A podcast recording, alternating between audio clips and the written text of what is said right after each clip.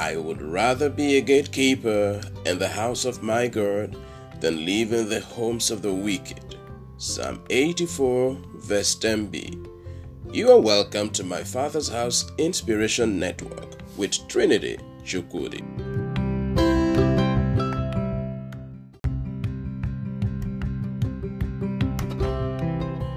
And I pray that God enlightens the eyes of your mind and quickens your understanding to know what His good, acceptable, and perfect will for your life is. In the mighty name of Jesus.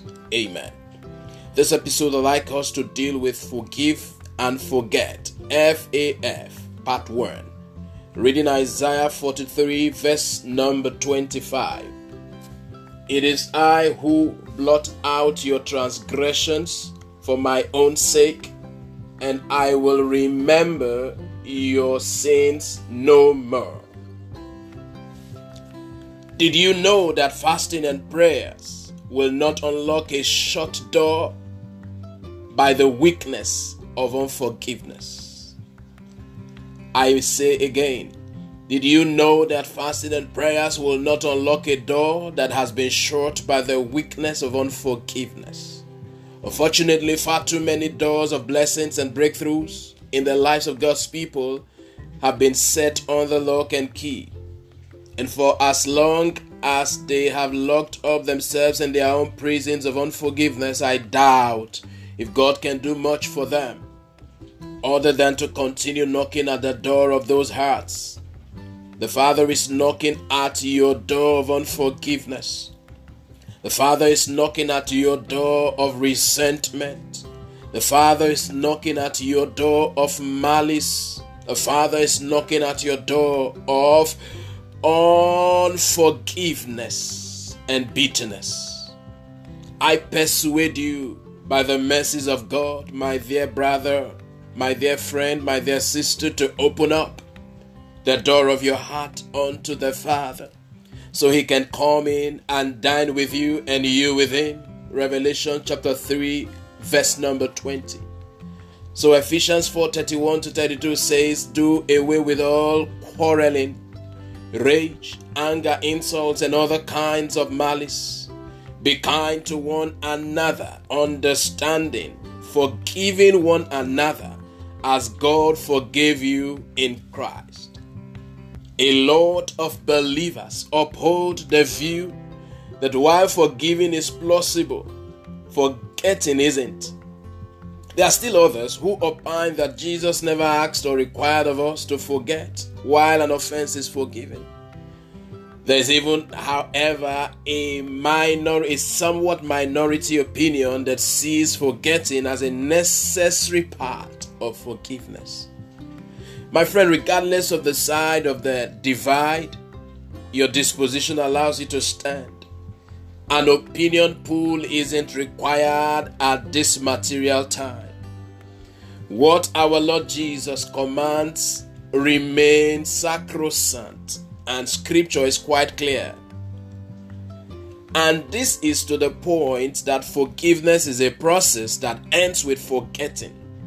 So the process of forgiveness, having been initiated by love in the heart, is activated by the power of God so powerfully because God is love itself. And forgiveness is actually an expression of the love of God. Therefore, forgetting means you no longer torture yourself by replaying the negative episodes of your life.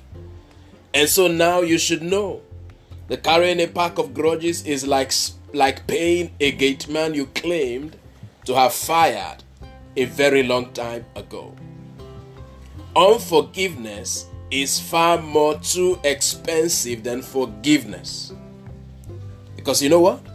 Christ already paid, He already made the grace available unto all men and women who seek Him in truth and in spirit to forgive and to forget. I now imagine how strenuous it would have been for Absalom to plan revenge against his eldest brother Amnon for two whole years when all he could have done was just a moment's deliberate action and decision to do what? To forgive.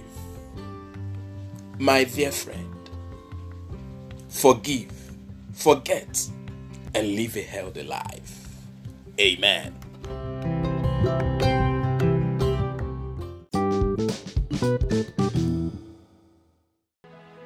To the Father. Abba Father, I now see clearly how I've messed up in the past. And I still do fail in my bid to keep all my best resolves. Yet you never give up on me and treat me as my transgression deserves. Thank you, my Father, for being the Father who removes my sins and imputes no guilt on me.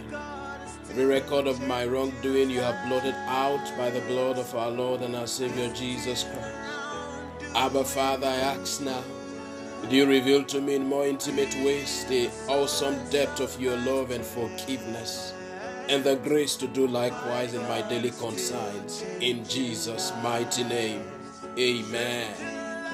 Thank you for joining my Father's House Inspiration Network.